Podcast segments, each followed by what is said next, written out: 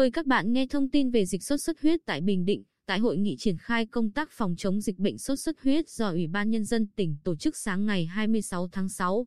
Phó Chủ tịch Ủy ban Nhân dân tỉnh Nguyễn Tuấn Thanh nhấn mạnh yêu cầu các sở, ban, ngành, hội đoàn thể chỉ đạo các cấp, ngành tổ chức thực hiện nghiêm túc, quyết liệt phòng chống nhằm ngăn chặn sốt xuất huyết gia tăng, bùng phát dịch, hạn chế mức thấp nhất tử vong.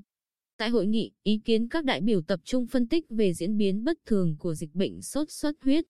Theo Sở Y tế, tính đến ngày 15 tháng 6, toàn tỉnh ghi nhận 2.199 ca bệnh và một trường hợp tử vong tại Quy Nhơn, xử lý 131 ổ dịch, giảm so với cùng kỳ năm 2019.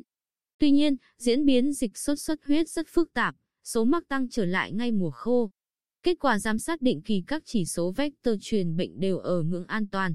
Nhưng kết quả điều tra tại một số vùng trọng điểm và điều tra theo chỉ điểm dịch tễ, có rất nhiều điểm chỉ số vector đều vượt ngưỡng nguy cơ. Bên cạnh đó là sự đa dạng ổ chứa bọ gậy. Tình hình dịch sẽ rất phức tạp, nguy cơ cao bùng phát trên diện rộng khi bước vào mùa mưa.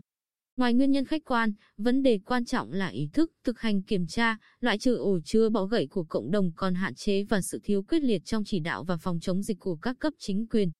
Phó Chủ tịch Nguyễn Tuấn Thanh yêu cầu các sở, ngành, địa phương tập trung công tác tuyên truyền, giáo dục, đa dạng hóa các kênh truyền thông phù hợp thực tế địa phương.